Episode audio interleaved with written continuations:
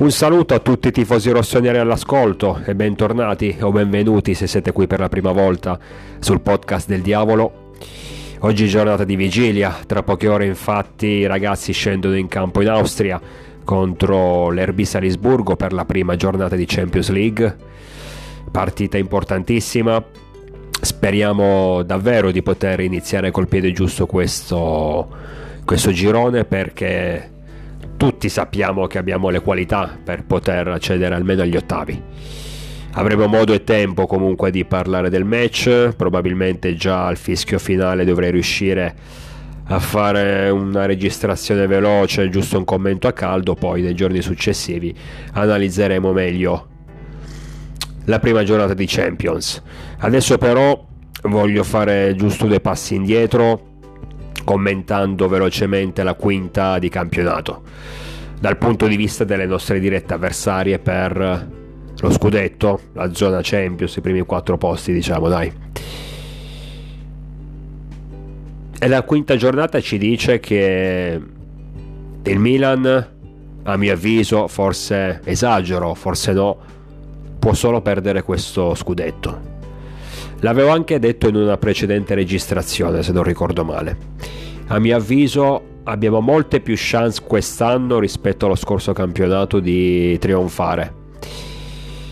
Innanzitutto perché siamo più consapevoli, ehm, perché i nostri ragazzi sono maturati ancora di più, a maggior ragione adesso che hanno lo scudetto sul petto, e perché a mio avviso la campagna acquisti ci ha permesso di avere una rosa più ampia e più completa. Poi, naturale, bisogna vedere se gli innesti, eh, i nuovi innesti potranno darci qualcosa in più. Ma essendo ragazzi giovani, bisogna poi testarli sul campo, naturalmente, ma eh, dargli comunque il tempo necessario per ambientarsi. Io credo comunque che numericamente siamo più coperti e qualitativ- qualitativamente, scusate, almeno sulla carta siamo anche più forti. E il pensiero che Milan possa soltanto perdere questo scudetto, ad oggi naturalmente, siamo solo alla quinta, non posso trarre delle conclusioni più di tanto cioè così precise però questa idea che mi sono fatto viene avvallata dai risultati delle nostre avversarie. Mi fa capire principalmente che squadre come la Roma, che, di cui si parlava già, parlavano già almeno i giornali, gli, st- gli stessi tifosi dopo le prime quattro partite, si parlava già di scudetto, eh, squadre come la Juventus, squadre come l'Inter, ma lo stesso Napoli che comunque ha vinto sì all'Olimpico contro la Lazio, sicuramente tre punti ottimi, ma io non considero la Lazio così, un così grande avversario, ecco. Poi per carità all'Olimpico non è mai semplice, eh? tanto di cappello alla mm, squadra di Spalletti, però è, è un test, è un buon test, ma non così difficile, dai. Dicevo, queste sono squadre che nel momento in cui affrontano un avversario un po' più temibile, un po' più forte, un po' più organizzato, sistematicamente vanno in difficoltà. La Roma ha ottenuto tre vittorie nelle prime quattro giornate e un pareggio a Torino contro la Juve, sicuramente un risultato non da buttare, ma in quell'occasione a detta dei, di chi ha visto la partita, perché ripeto, io non è che mi vado a vedere tutte le partite, io guardo il Milan, sono tifoso del Milan. Quando capita do un'occhiata anche agli altri match. Non mi piace parlare di eh, incontri che non vedo, però mi fido se 1, 2, 3, 4, 5 tifosi hanno la stessa opinione. E dicevo, in quella, in quella situazione è vero che la Roma eh, esce, torna a casa con un punto da Torino, sicuramente un punto positivo, ma detta da chi appunto la partita l'ha vista, 70, milioni, 70 minuti scusate, di dominio bianco-nero praticamente. Considerando che la Juve di Allegri difficilmente domina, eh, ce lo sta dimostrando dalla scorsa stagione, è una squadra che difficilmente è autoritaria, difficilmente impone il proprio gioco, più che altro vive di luce riflessa, vive di guizzi, vive di giocate singole. Quindi farsi dominare per 70 minuti ce ne vuole. In quella, in quella, partita nello specifico il primo tiro in porta se non sbaglio di Abram su un calcio piazzato su un calcio d'angolo e trovano il pareggio. Per carità va bene anche così. Fossi stato un tifoso della Roma non mi sarei lamentato però le prime due giornate è vero le vinci eh, ma affronti Salernitana e mm, Cremonese o Monza se non sbaglio. Ah no Salernitana e Cremonese e ragazzi lì ci vuole poco, dai. Non vedo il motivo per cui esaltarsi. Affronti poi alla, alla terza la Juventus, un avversario molto più difficile rispetto alle prime due e vai in netta difficoltà. Riesci comunque a pareggiarla grazie all'episodio sul finale.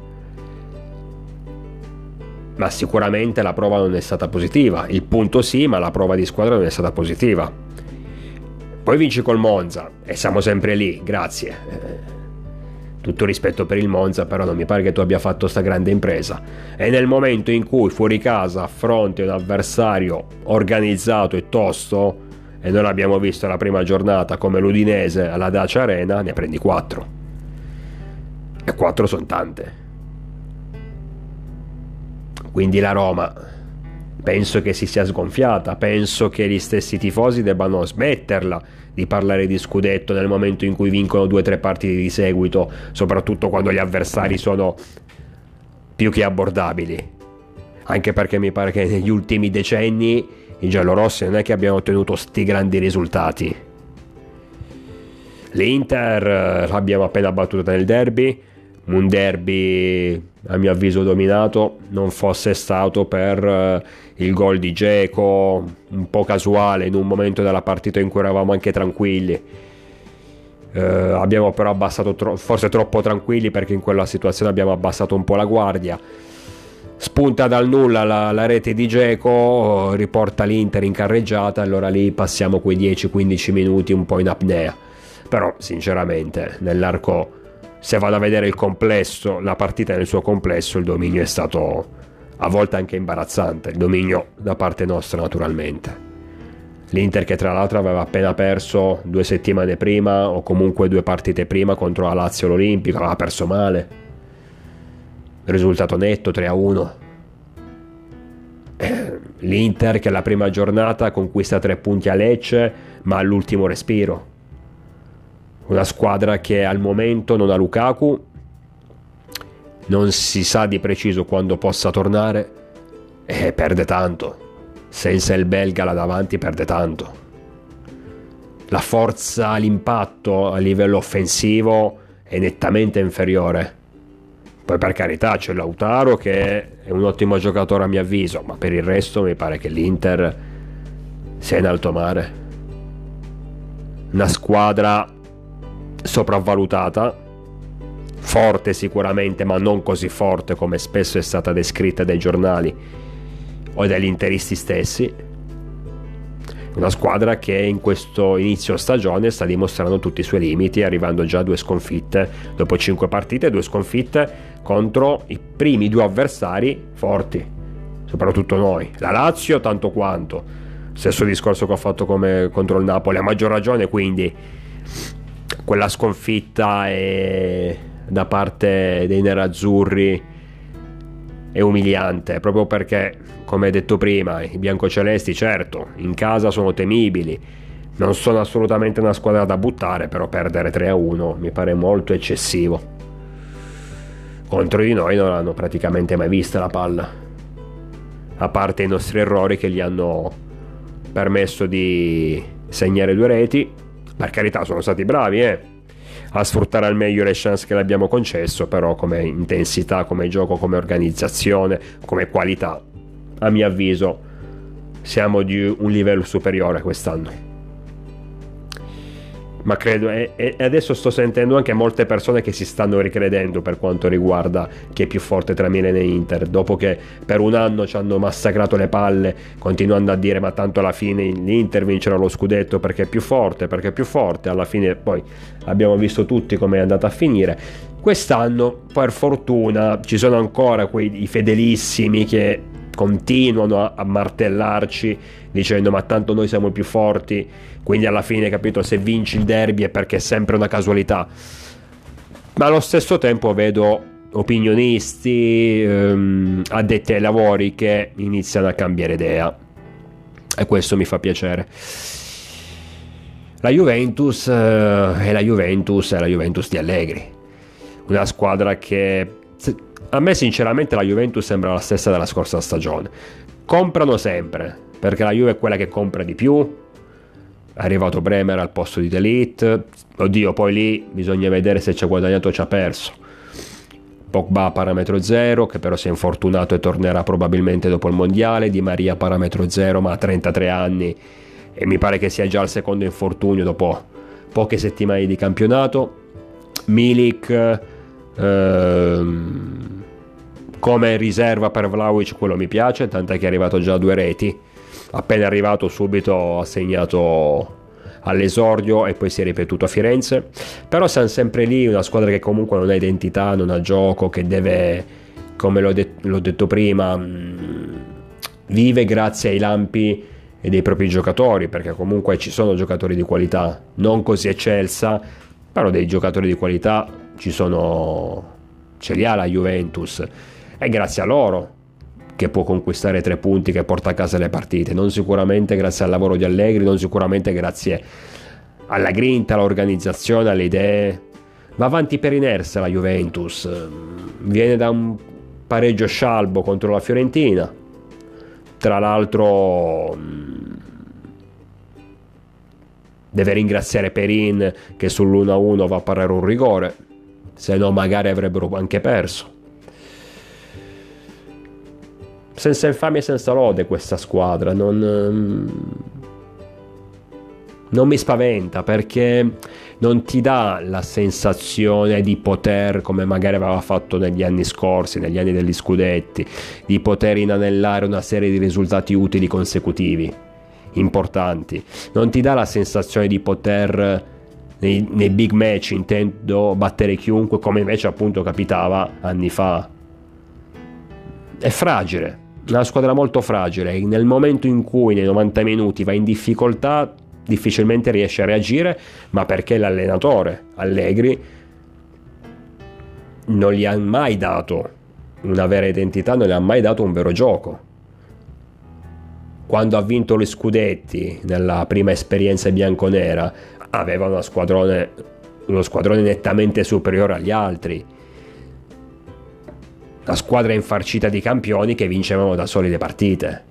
Eh, però nel momento in cui torna su quella panchina e il livello tecnico, qualitativo si abbassa, allora è lì che l'allenatore deve fare qualcosa, deve metterci un po' di farina nel proprio sacco, eh, però non cambia nulla e quindi vengono a galla tutti i limiti di questo allenatore. Che rimane un buon allenatore, a me piace, secondo me è un ottimo gestore per quanto riguarda il gruppo, per quanto riguarda una, una rosa piena di campioni. È bravo a gestire, è bravo a, a portare avanti una squadra forte che deve conquistare dei risultati. Ma quel tipo di squadre, voglio dire, che sono così superiori rispetto alle altre che è inevitabile che vincano. Ecco, lui è bravo, almeno è stato bravo nella prima esperienza eh, alla Juventus, a non far perdere la rotta alla squadra, al gruppo, conquistando scudetti, scudetti che erano inevitabili, l'ho detto prima, perché c'era una superiorità tecnica importante. Adesso invece dove devi metterci del tuo, dove devi inventarti qualcosa, i limiti sono visibili a tutti. L'Atalanta è prima, l'Atalanta ieri batte il Monza 2-0, tra l'altro il Monza dopo 5 giornate ancora a 0 punti, penso che Stroppa verrà esonerato. Beh, un allenatore che era stato esonerato nella panchina della primavera del Milan in Serie A non so quanto possa far bene, però a parte questo, mm, dicevo, l'Atalanta è prima in classifica, non è comunque una squadra, ragazzi, che può lottare per lo scudetto, secondo me non può neanche lottare per i primi quattro posti, l'abbiamo anche visto contro di noi alla seconda, mm, fossimo stati più convinti e più cattivi in quella circostanza, probabilmente avremmo vinto il match. Mm, è una squadra che rimane sicuramente temibile. E infatti, quando dopo l'1-1 a Bergamo molti tifosi del Milan erano preoccupati, erano delusi oddio abbiamo pareggiato a Bergamo, potevamo, dovevamo vincere, io dicevo ma ragazzi, certo che voglio vincere anch'io e certo che l'Atalanta secondo me è meno forte rispetto agli altri anni, ma parliamo sempre di un campo difficile. E comunque lo sta dimostrando. Però sicuramente non credo che la squadra di Gasperini possa ambire per i primi, ai primi quattro posti, tantomeno allo scudetto. E adesso è prima, per carità, tanto di cappello, a, parte eh, noi ha anche affrontato squadre relativamente semplici sulla carta, mi viene in mente la Sampdoria, appunto il Monza, se non sbaglio anche il Verona, eh, poi sì, giusto il Toro in casa, però vabbè, mm, non stiamo parlando di una squadretta, però non stiamo neanche parlando di un top team, quindi il primo posto in classifica è frutto, come poi spesso accade all'inizio del campionato, anche del, del calendario che, ad, che ti, ti, ritrovi ad affrontare. Complimenti sicuramente all'Atalanta, ma credo che alla fine, man mano, con il passare delle settimane, raggiungerà, tornerà nella sua reale dimensione, ossia una formazione d'Europa League poi, oddio, magari ci sorprenderà tutti e riuscirà a conquistare la Champions quest'anno. Adesso è prestissimo per dirlo, però non credo che possa. Non, non mi preoccupa minimamente. Mi concentro più che altro su Inter, Juventus, Napoli e ci metto pure la Roma. Per quanto riguarda il Napoli, come detto, ottiene invece tre punti importanti mm, contro la Lazio l'Olimpico, però il Napoli che solo la partita precedente aveva pareggiato male contro il Lecce. Anche in quell'occasione il Lecce aveva sbagliato un rigore un po' come è stato eh, per la Juventus contro la Fiorentina quindi avessero Colombo tra l'altro avesse segnato quel rigore magari parleremmo di un'altra partita. Comunque sia un 1-1 sicuramente deludente soprattutto perché ho ottenuto in casa e il Napoli è sempre quello, una squadra che potenzialmente può battere chiunque, ha le qualità, ha i mezzi tecnici per, in Italia intendo, affrontare e ottenere i punti su qualsiasi campo, però anche in quel caso è, è troppo discontinua. Uh, come ha battuto la Lazio può magari fare un passo falso la prossima settimana, cioè questa settimana contro lo Spezia in casa Mm, dimostra- il Napoli di Spalletti secondo me è lo stesso dello scorso anno, a parte il fatto che nonostante il mercato ha perso dei pezzi importanti perché Fabian Ruiz e Koulibaly, ma lo stesso Mertens sono, erano dei giocatori fondamentali, credo anche Insigne. Nonostante nelle ultime stagioni non mi pare abbia brillato più di tanto, però rimane, rimane comunque, poteva comunque dare una mano al, al Napoli soprattutto nelle partite più delicate, nelle partite più importanti. Quindi il Napoli partiamo dal presupposto che a mio avviso tecnicamente la qualità si è abbassata. E poi è lo stesso a livello mentale, dico, è il classico Napoli di Spalletti, ma come tutte le squadre di Spalletti, che possono far bene fino a un certo punto. Poi arriva il momento in cui calano, poi arriva il momento in cui iniziano a fare dei pasticci e buttano all'aria tutto quello che di buono avevano fatto in precedenza. Quindi lo tengono d'occhio il Napoli sicuramente, perché stiamo sempre parlando della squadra che la scorsa stagione è arrivata terza e fino a poche settimane dalla fine del campionato se la stava giocando con noi e l'Inter. Però pure in questo caso non sono convintissimo. Cioè, vedete, ho parlato dei nostri avversari e in tutte le situazioni, adesso non, non che io voglia fare il milanista a tutti i costi, e vedo soltanto rosso-nero e tutto l'altro fa schifo. Per, assolutamente. Però le nostre dirette avversarie, non so se pure voi avete questa percezione, non danno garanzie, non danno certezze, non danno sicurezza. Sono squadre che possono far bene e faranno bene, non lo metto in dubbio, ma arriverà sempre il momento in cui poi commettono errori. E se noi saremo bravi, come abbiamo fatto lo scorso anno, a commetterne il meno possibile, perché pure noi faremo i nostri danni, eh, lo so bene. Però ma se saremo bravi mantenendo la stessa concentrazione, lo stesso spirito, lo stesso gruppo, la stessa voglia di ottenere tre punti, se manteniamo in pratica la nostra identità, sfruttando quindi i passi falsi che le nostre dirette avversarie compieranno da qui fino alla, alle prossime settimane. Allora secondo me potremo davvero raggiungere la seconda stella senza faticare fino all'ultima giornata come invece è capitato lo scorso anno, in maniera un po' più agevole, perché credo che il livello delle nostre avversarie quest'anno sia più basso. La Roma tecnicamente migliorata, non lo metto in dubbio, però non ha, non ha la mentalità per vincere uno scudetto e poi per è migliorata, ma non è che adesso stiamo parlando del Manchester City, del Paris Saint Germain, cioè non è migliorata a quel livello, è migliorata rispetto allo scorso anno, se lo scorso anno valeva 5, adesso gli possiamo dare un 7, un 6,5. Quindi non è che ci sia sta grandissima differenza.